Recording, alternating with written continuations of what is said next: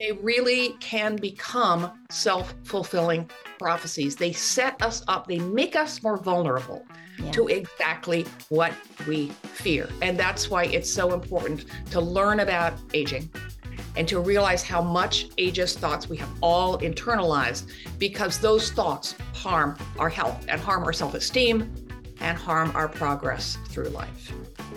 Hello, you are listening to the Late Bloomer Living Podcast. It's season four, and here we are still reimagining, rethinking, and redefining what it means to be in midlife and what's possible as we age. We are gathering energy, momentum, and excitement for our next chapter via candid conversations with other midlifers about their own pivots, pitfalls, and triumphs. I'm Yvonne Marchese, your host, and I'm so happy you're here.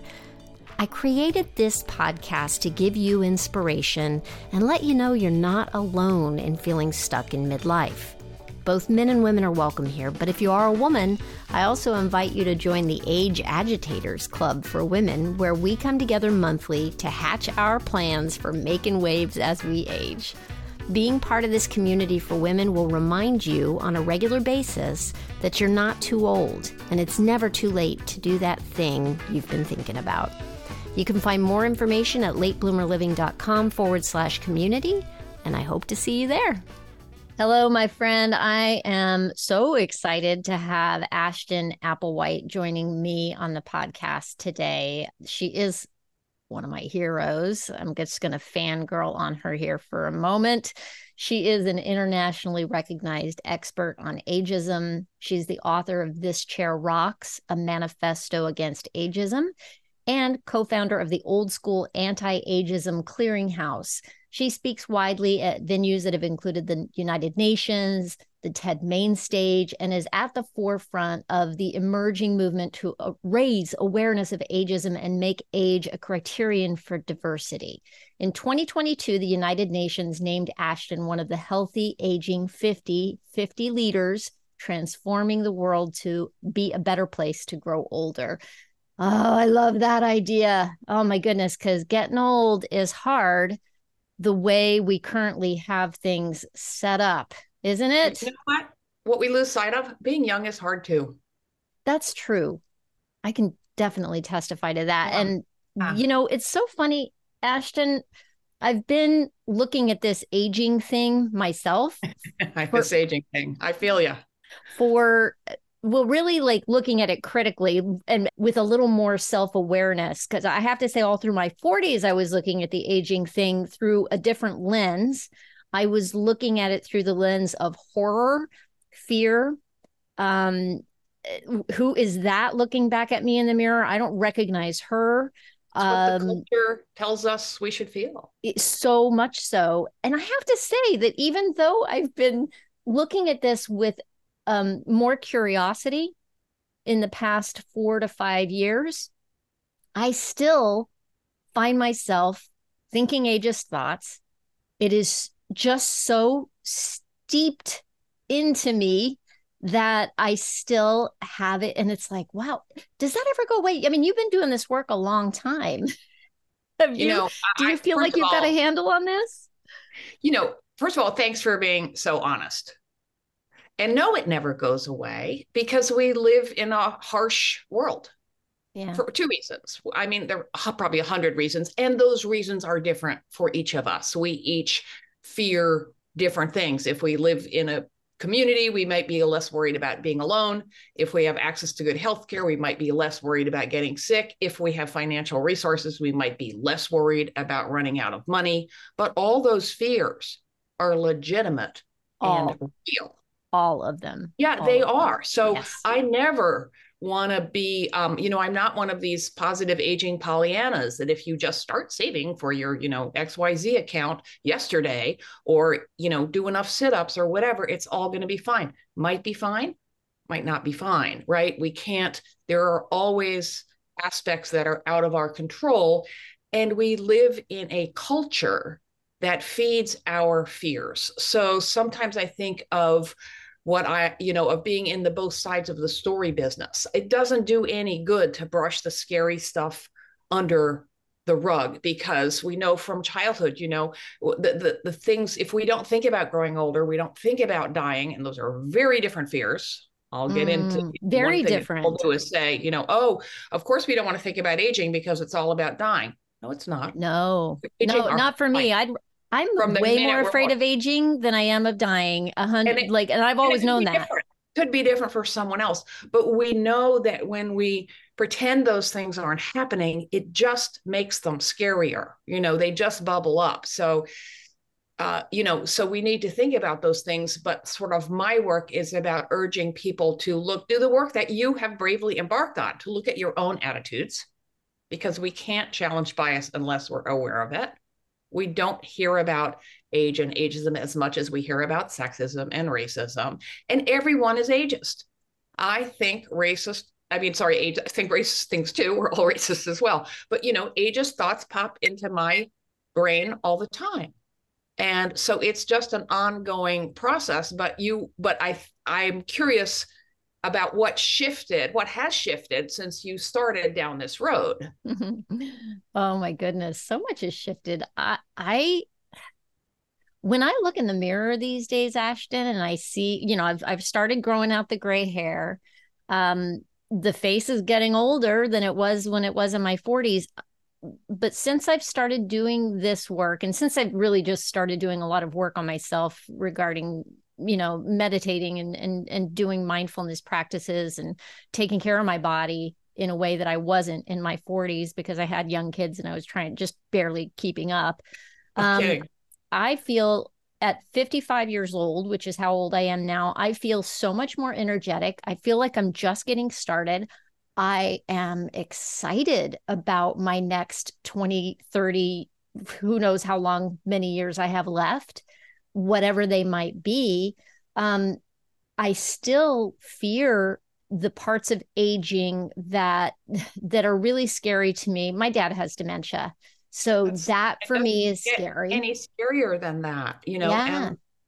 And and and, and you know, dementia is a perfect example. It's a horrible disease. We are I don't think, I think it's actually foolish to think in terms of a cure. I think we are getting better. Perhaps there'll be a cure, but we're getting um, hopefully more supportive of people with dementia and people helping people with dementia. But it is, a case of of two things what people nobody knows that dementia rates are falling now that is an utterly useless statistic to you because your dad has dementia mm-hmm. however the odds of getting dementia have gotten lower and lower and people are being diagnosed at later ages so fascinating and that's not right? what if you ask somebody on the street that because is not what they're going to say right because because the culture feeds our fears. They divide us. It's profitable to drug industries and to foundations to have us be afraid, to have us be divided. So that's we're back again already to let's hear both sides of the story. The statistic from the Alzheimer's Association is that one out of 10 Americans will get dementia. That's a lot of people, and it's an awful disease. I am not for a minute saying, hey, don't worry, you know, it's nothing to worry about. But the the curve the age curve is that most people are you know you most people get it in pretty late in life in their 80s in their 90s and that does mean that 9 out of 10 people think just fine to the end. And where ageism comes in is you know as i mentioned there's an awful lot we can't control about getting older. We can control our attitudes. And attitudes towards aging affect how our minds and bodies function at the cellular level. There's tons of data. We won't have time to get to it all. Go to my blog, thischairrocks.com, enter dementia, enter health, enter cognition, enter Levy, L E V Y, the mm. scholar Yale who has done, and you will see all the latest data around this. And the point is that people who have a more accurate view of aging, a fact based attitude rather than a fear based attitude. The, st- the statistic, and the fact around dementia is amazing. They are less likely to get Alzheimer's, even if they have the gene that predisposes them to the disease. Right. And the scientists' thinking is that that um, more positive attitude acts as a buffer against stress, against prejudice. So knowing that dementia rates are falling when you can't find your glasses, you know, or your damn slippers or whatever the hell it is, we think, oh crap, or worse than crap. Like, I mean, and that's a gasp of genuine fear. You know, yeah, back and- in my 40s, if I lost my keys, if I lost my phone, I would I would joke around and say, "Oh, I'm having a senior moment."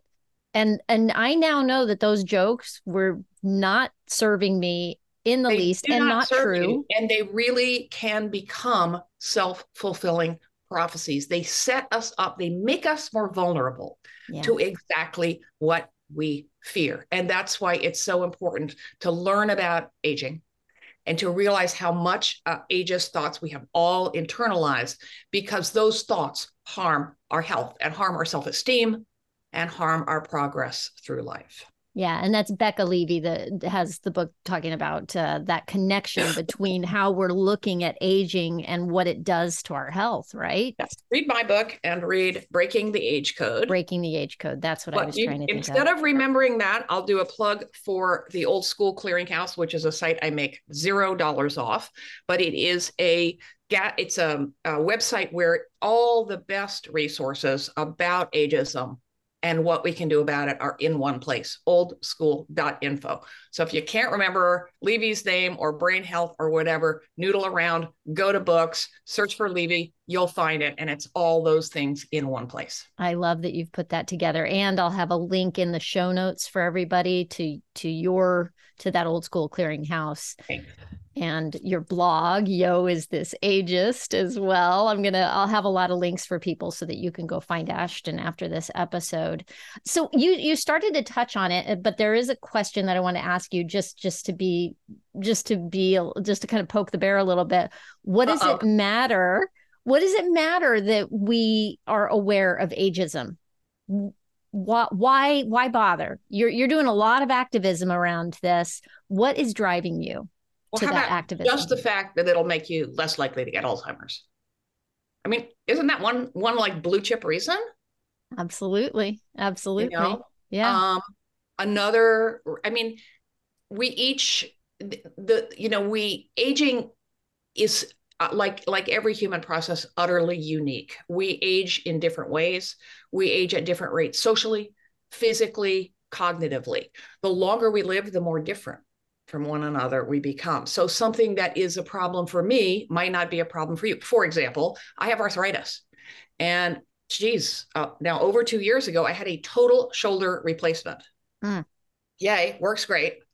Um, if I were a tennis, a left-handed tennis player, that would be really, really a problem for me. I don't play tennis. It didn't mess up my tennis game but something else. I mean, I was thinking, um, I was talking to someone uh, who's um, uh, named Peter Fremlin, who has a wonderful newsletter around disability called Disability Debrief. And I am almost completely deaf in this ear because of a, a brain tumor called a, acoustic neuroma. And I said, Peter, I don't identify as disabled. Is that denial? And he said, Well, if you lost your little finger you wouldn't be disabled. But if you were a concert pianist, you would be. Mm. It depends. It always depends. It's never binary. You would think I would know that by now, but there I am, like, ah, am I being a hypocrite? Do I need to rethink this? You know, talking to you right now, I'm not disabled. In a crowded restaurant, I'm disabled. Mm. So it all depends on who we are. But for me, doing work around my age bias, makes me as you said more more confident more knowledgeable more aware of where my fears lie and more able to put them in perspective which is a huge help to me I'm thinking of well, two things. Uh, I was thinking of the the connection between ageism and ableism, and I've had Tracey Gendron on the on the mm-hmm. podcast before, and I I love how she highlights that connectivity between those two things because I have to say that a good bit of my fear around aging has to do with some ableism because I am so afraid of being dependent on somebody else to help me in some way, or I don't want to lose my independence. And I think, you know, so I do everything I can to stay healthy. You know, I'm trying, I'm doing anything I can think of to eat right, exercise, keep my mind in shape, all the things, right? And here's the thing is as I do more and more and more of this work, I'm realizing the truth is is I'm really resilient. I think we all are. We made it this far. And we don't give ourselves enough credit for our resilience. And if I lose my hearing which i think i might be going in that direction or if i you know go blind um if if if something happens that is completely just out of my control i'm starting to think you know what? I think i might be okay. Because well, that, i mean just that thought process is helpful because it turns this big dark terrifying you know faceless entity into a set of issues that you can think about as you just so eloquently described. And i'd like to point out another binary dependent independent. Do you fix your own car? Do you pick your kids up at school point. every day? I don't know how old your kids are right? Do you um you know do you check your own vision? Do you uh, you know a, a, thousand things do you you know bring clean water to your house i mean we are all interdependent. First of all, you rely on an enormous network, I'm sure, of friends and family and colleagues to support you and educate you and all those things. No one is independent ever. And we are conditioned to think, ah, uh, am I old? Am I on the wrong side of some velvet rope mm-hmm. and it's all going to go to hell? Right? Mm, am yep. I going to become one day, you know, dependent? There was a fantastic quote, it's in my book by a Dutch gerontologist named Jan Baars autonomy requires collaborators. if you, you know, one of these days, you know, maybe driving won't be safe. Maybe you'll, you know, maybe you'll end up having a hard time with. I mean, I already have a hard time with financial forms. I try and get anyone to do any number involving paperwork for me. If we want to have the old age we think we want, and guess what? We're not going to know what we want till we get closer to it, but you still have to think about it think about it, revisit it. Oh, that seemed like a great idea then. Now, not such a great idea. Oh, I didn't realize that was going to be important to me, but it looks like it is, right? We don't know what we're going to want, but we're going to rely on a network of people, no matter what, to have the old age that we want. It's not about independence or dependence. Yeah, it's that binary thing that we just tend to want to. It's the classification, right? Do, do, so this is so funny. I was thinking before I got on with you, I was like, I was frankly a little nervous because um, the language that I need to use to communicate what I'm trying to communicate, like a lot of things I'll say, I'll, I'll, I'll talk about midlife. Well, what is midlife? Midlife can start in your 30s. Where does it end? You don't know what the middle is really you know th- what is the terminology that we can use that is not binary that is you know but still can reach people in the language that they're used to using? Because if i'm going to put out a blog I, I, there's a certain amount of like okay well i need to use the language that somebody else is going to use when they're thinking of the problem you know? So well, how do you use the language without perpetuating the ageism language is never neutral. Language is a moving target. We're all going to make mistakes. I mean, sort of the the, the bottom line is when you're worried about how, what to call someone, just ask, you know, and listen to the answer. Some people say, I'm disabled, and they foreground that. But more in general, people want to be someone with autism, not called autistic, but mm. people are different. So, you know, there's that. I mean, I I I do feel like I have solved the what to call old people problem. Um, because when I was writing my book, um, I literally got tired of typing old older people and I shortened it to olders and youngers. And I know that they are inventions, and I know that that always gives people a little hiccup, but no one doesn't understand what they mean. Hmm. And we age in relation to others. If you are in a room full of older people, you are younger, right? You are certainly in midlife, unless, you know, uh, I shouldn't say this, but you know, you could get hit by a car walking out your door, in which case, haha, it wasn't midlife after all. We don't know, right? We don't know. We don't know how long we're going to live. But if we refer to each other as olders and youngers, if you just say younger people, you if you're talking about people, you escape that trap. Or older people because it it depends in relation to you. And again you are aging at different rates from loads of other people your age. No one else is doing 55 the way you are doing 55 no one else is 71 the way i am 71 so the minute we group people humanity into age groups you know uh, especially by year but even generation another i'm on a bit of a tear about this but try and you haven't and it's really tempting and really common. Try not to use the word generation. Because no so tempting. Yes. but you know who loves generations? Marketers. Right. Demographers. And people selling the idea to managers and employers that there's one way to manage you know 24 to 28 year olds and then there's a whole nother way to manage 29 to 35 guess what? There are very few actual differences. People want a decent salary. People want health care People right. want flex time. I will People... say that on the generation thing, it is something that I have used in show notes, descriptions, um, social media. And the reason I choose to use them is because if somebody's looking for something, it or or I want to trigger, let's say, an algorithm on social media or something like that. If I want to reach the right people for my message, I'll go ahead and use those terms. But then I'm like, ooh, am I perpetuating the problem or what am I doing here?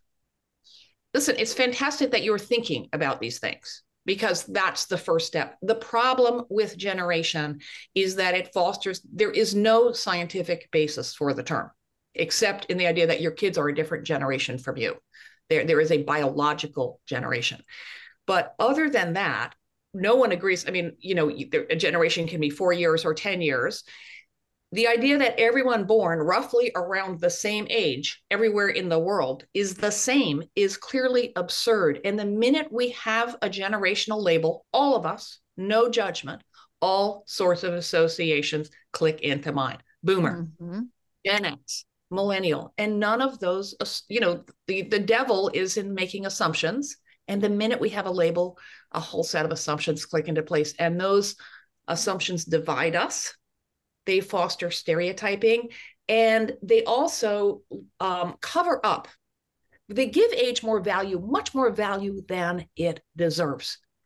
Where we were born, our culture, our socioeconomic status, our gender, all those things, our race, have much, much more to do with our life experience than age does. So when we act as though age is the thing that makes people a certain way, it not only gives age more value than it deserves in a in a pro- really damaging way, it covers up the role of, of class in particular in yeah. shaping who we are.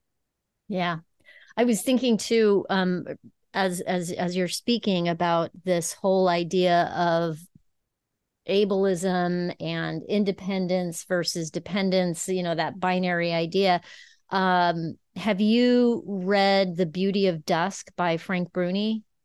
Is that... I have not. Oh, I, I have to highly recommend it because he, um, I believe, is a New York Times. Yeah, he is writer, He's a columnist, a op-ed writer, and is losing his sight and that yeah. led him down this this idea of well what does that mean that i'm losing my sight what is the, what does this mean for my life and he wrote a, a book it's called the beauty of dusk on vision lost and found. And he starts to talk to a lot of different people with different if you want to call them handicaps. Again let's go into that.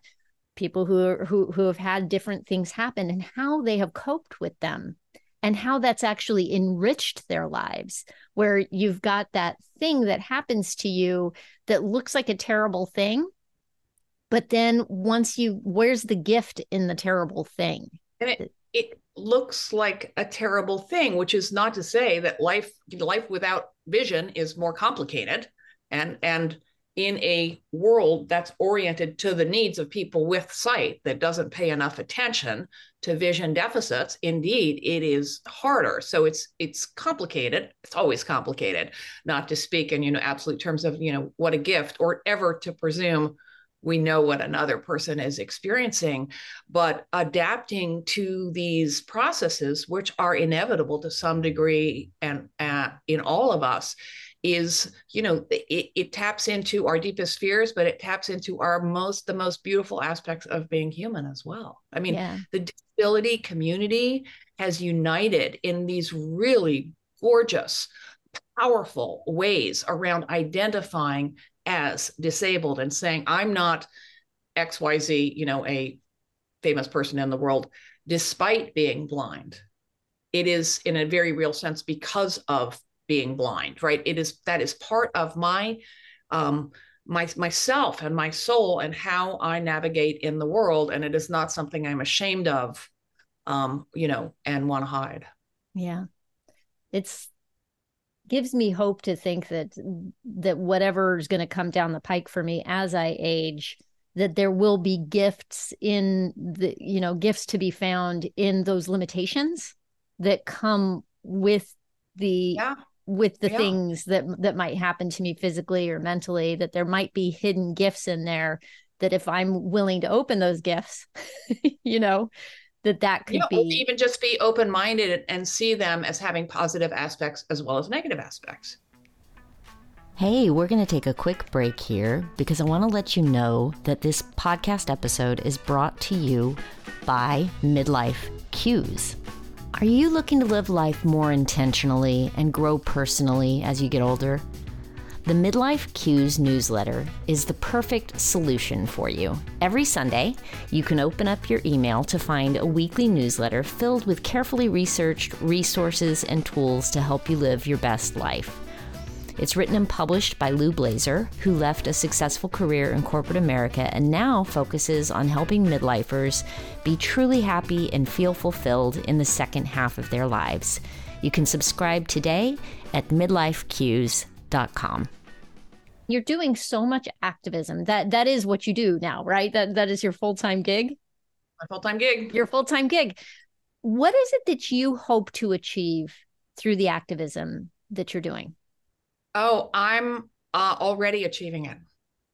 It's really, it's fantastic. I'm gonna, I'm gonna go to my um, main website and and bring up my latest newsletter um, because it is so full of of unbelievably great, you know, concrete evidence of culture change is rare especially around raising awareness of something you know so many people um you know haven't thought about until recently ageism as and don't to, want to talk about do you do sorry i'm no, do you no, think that people don't want to talk about aging because the, then then it right, identifies them age cooties right but um i mean let's just take a small example all the discourse around um that political politicians being too old, air quotes around that for mm-hmm. office. Mm-hmm. Almost every article says, a writer says, I know this is ageist, but mm. that is huge progress. Okay.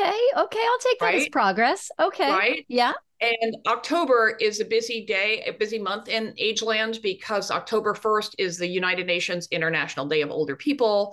And um, but since then, I mean, just this October, the first national anti ageism campaign kicked off in Australia in 2019. Um, in 2021, the World Health Organization, which is not the World Old People Organization, launched a global campaign to combat ageism. Think about that because they realized that the biggest obstacle to increasing health span, right, the number of years we're healthy, along with longevity, which is increasing everywhere in the world, was age bias. Mm. So they launched this fantastic campaign this October. They launched, they have more funding. They now have a dedicated website. They're doing all these um, resources, all of which you can find on oldschool.info. Um, and then there's been all this activism around older women. I don't know if you've noticed in Hollywood and in general. Oh my gosh. I'm, I, I feel like I'm part of a movement. I, I and, and I don't know how much of that is just my perception because I'm steeped in this and I'm talking about it with people like you all the time. But I feel like there's more and more and more of us. There who, is more and more. I mean, you're not exciting. I, I believe me. If you think you're, I if you think you wonder if you're just seeing what you want to see, I'm. I really ask myself that all the time. There are there were there's say your age campaigns. There is um, there is uh I mean, there's so much. Then Golden just Bachelor October, uh, on October 1st, the Help Age International launched a global three-year campaign called "Older Not Over." Mm, yes, about aging and ageism around the world, which is fantastic. They have this beautiful footage of people in Africa saying that they're older, not over, and why. Uh, and um, Ageism Awareness Day, that's a thing. Now, it's still a small thing, but it started in Australia three years ago and then it got a bit bigger. And this year, Is the American Society oh. on Aging got behind it. Yeah. So, uh, you know, so, and um, last but not least, um, Britain the UK is launching a, and I'm I'm I'm helping them with it. Um, I mean, I'm on the advisory board, a national UK campaign, which is, I have to say, really good. It was really good before I came anywhere near it. Um, around raising awareness of ageism across the country with like billboards and bus ads and a really smart six week layered campaign. I am not making this up. That you is know, some uh, good solid evidence for good, progress. Yes.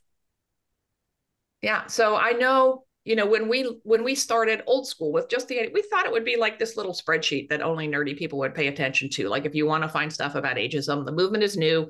Let's put it in one place where people can find it. We didn't have a campaign section, you know, and now it's got 35 campaigns and growing. And that's and some of those because we want the site to be up to date. Some of the campaigns have expired. So it's been more than that over the years. You know, that's evidence. Wow and that makes me think of um, a change that's happened and a lot of those things that you just mentioned are just in the last what four five years um, yeah. and i'm thinking about your book i love that on your website i was looking at your bio and and one of the things that you highlighted was that you self-published the manifesto in 2016 because no mainstream publisher recognized the importance of the issue but then haha subsequently sold the rights to yeah a publisher. And that to me is very hopeful. You know, that I mean, publishers you know, are starting to recognize this. I just the um the I was just in Japan to uh, promote the Japanese edition. That's exciting. Which was exciting. Now I have to say the rights and and I, and the Turkish edition came out this summer.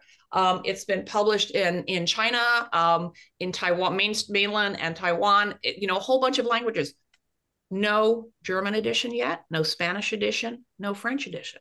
Hmm. There's still this real, you know, reluctance, age cooties. You know, it is a topic that scares people and that they think it's going to be sad and icky. So, you know, the resistance is real too, but we are making absolutely colossal progress. And and you know, and these things have tipping points. You know, once it's not linear, you know, once the once words and ideas get out into the culture, then they start to proliferate more rapidly. Yes, absolutely. It builds on itself like a like a snowball going downhill, doesn't it? And you know, as you're as you're talking about this and thinking about the age cooties and the My scientific term. I love that term. And it, it's also something that I pulled actually as I was reading your book, the idea of uh the age tsunami versus the gray uh, not age tsunami but the gray tsunami versus the gray reservoir idea can you speak to that a little bit uh sure i mean that that gets back to the power of language um, there was a demographer named Philip Philip Longman who coined this term, which caught on like crazy, and it was a clever, you know, phrase as a way to represent population aging. There are more older people in the world than ever before and that is going to continue. But think about the metaphor of a tsunami is like this terrifying uh, event that you have no warning of that crashes on a defenseless shore and sucks all the good stuff out to sea. So the idea is that all these this massive, helpless, greedy, incapacitated old people mm-hmm. would would impoverish the people left behind. Population aging is not a tsunami. It is a demographic wave lapping up very gently on a shore. It is the best studied demographic phenomenon in history.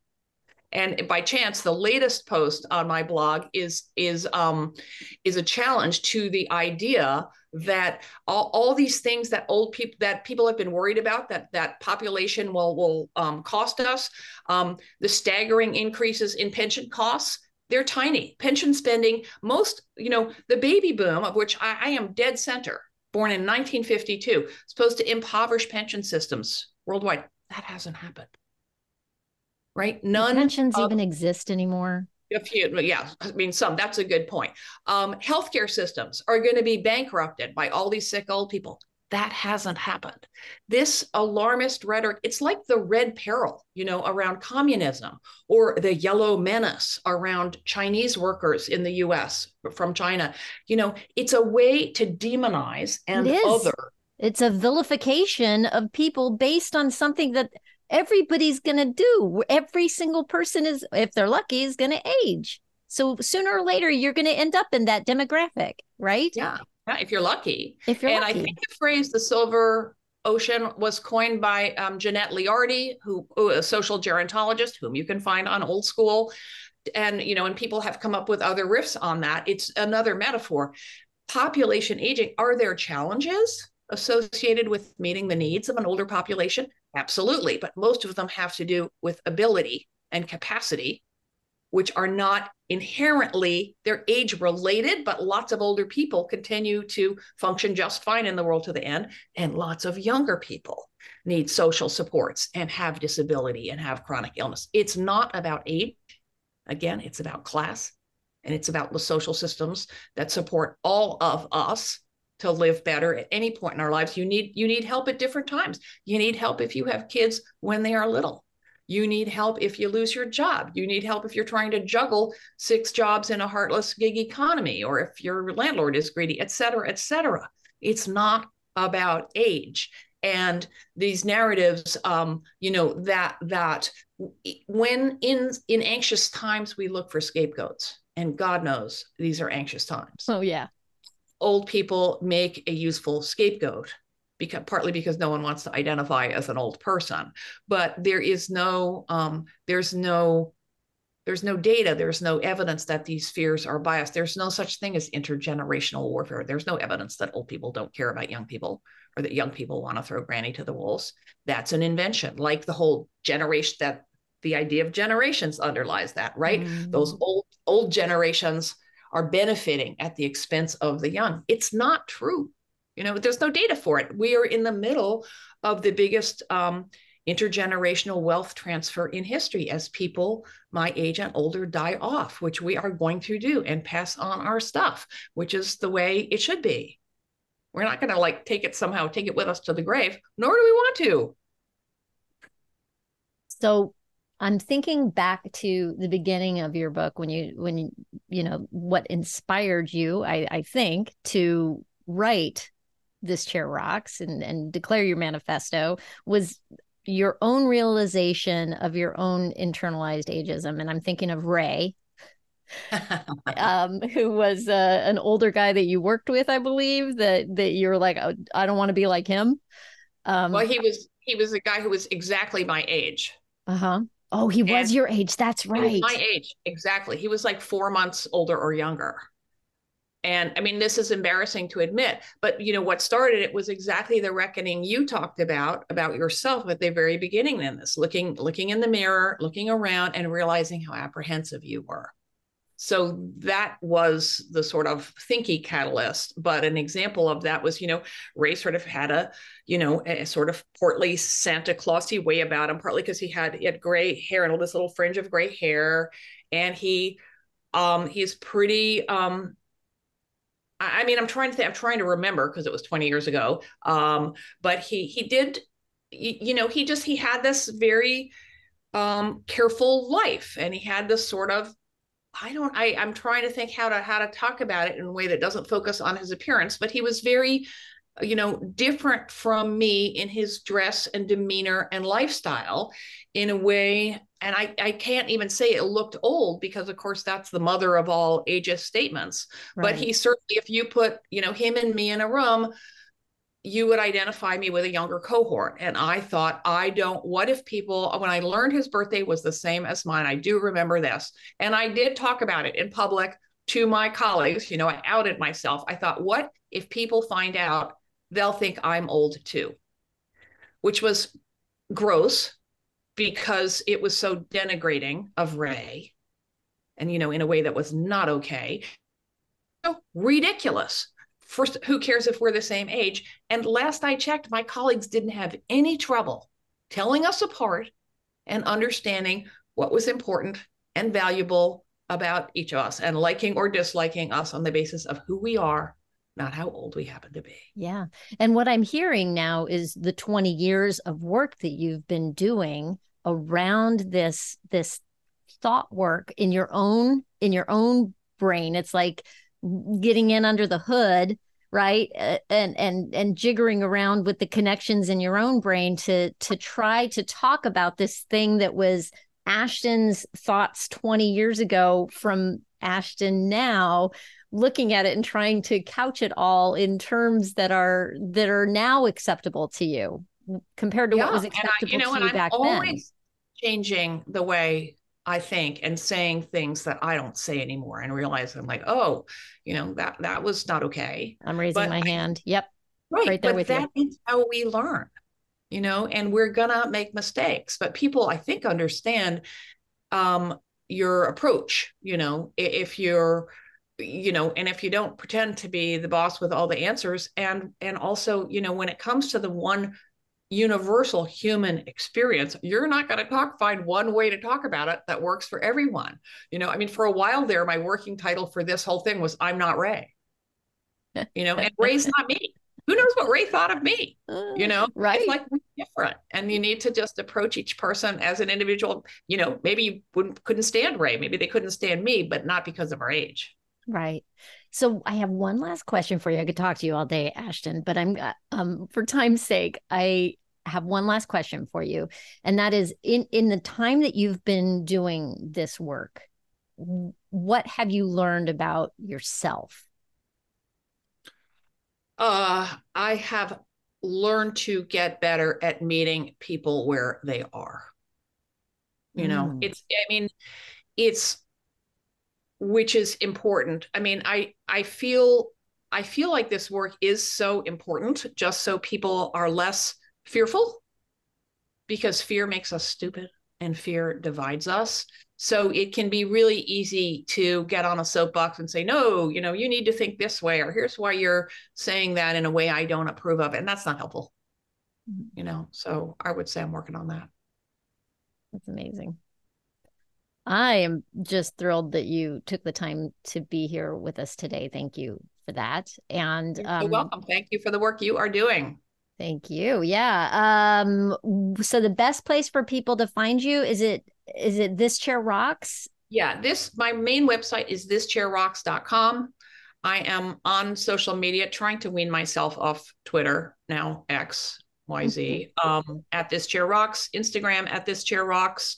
Um, I'm really easy to find.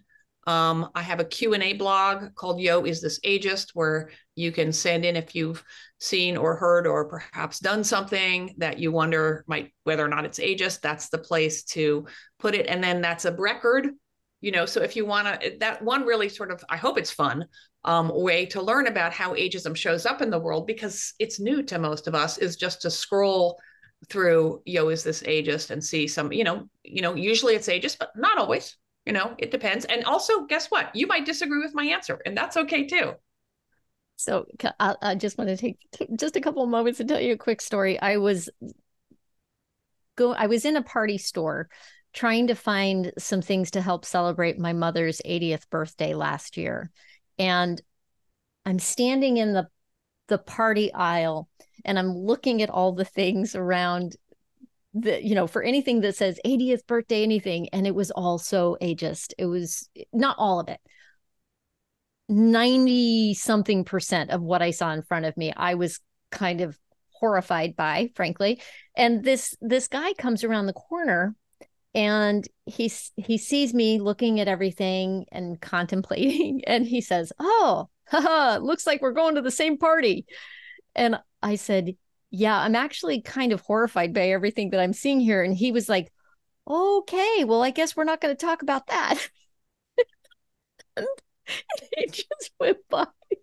I started laughing and I was like, you know, I scared him. Basically, he, he had no idea what to do with what I had just told him.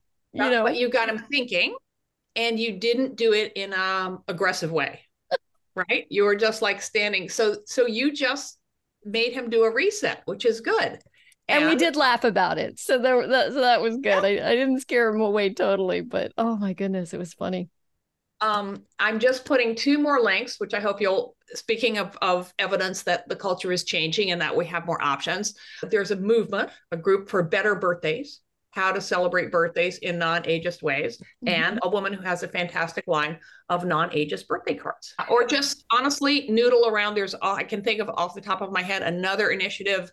There's a great group in colorado called changing the narrative and they have a yearly contest for non-ageist birthday cards. So all this stuff is happening. It yeah. really is.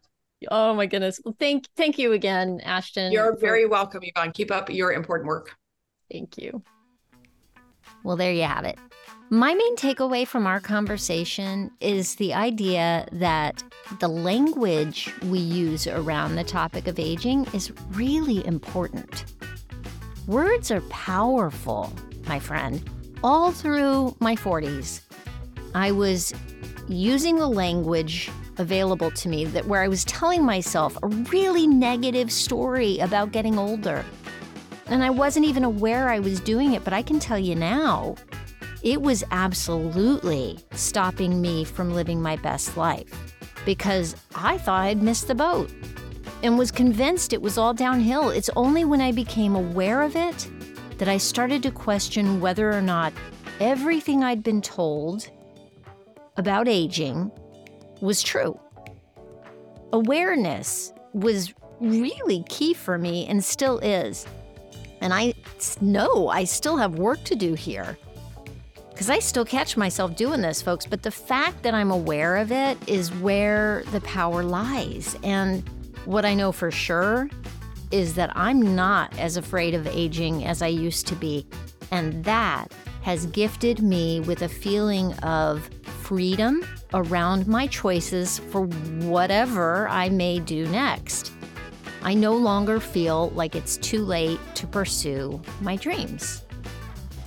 Uh, I, have been following Ashton Applewhite's work for so long now. I'm just thrilled to have had a chance to sit down and talk with her. If you want more information about her, her work, you can find a link to her website in the show notes. Just go to latebloomerliving.com and look for episode 161. But hey, before we say goodbye this week, for those of you who get my emails or follow me on social media, you may already know that I just published a new book. I still have to pinch myself when I say that.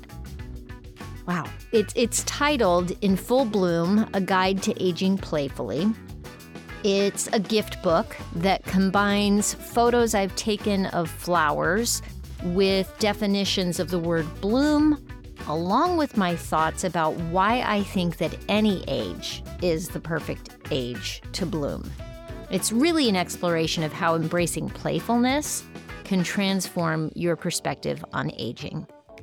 So, thank you so much if you already bought your copy. Oh my gosh, just a couple of days after I posted about the book on Facebook, you guys took the book to the top 10 bestseller list for the midlife management book category on Amazon for a couple of days. I blew my mind. And I'm really just so grateful for your support. More importantly, though, I hope you'll keep the book by your bedside or on your desk so you can look at it every day to remind yourself that you're not too old and it's never too late to do that thing that you've been wanting to do. And I, I don't know when you'll actually be listening to this episode, but as I record this, it's November of 2023, and Thanksgiving is right around the corner. And I'm working on cultivating gratitude in my life. So I'll leave you with a final question to ponder if you are also working on cultivating gratitude. Are you ready? Here it is. What are the hidden rewards of getting older? What are you grateful for that's only possible because you're older? And here's a second question for you to ponder Would your younger self ever have expected that answer? That's all for now. Happy Thanksgiving, my friend. Thank you so much for listening. I hope you have a fantastic week. Stay safe and well, and talk soon.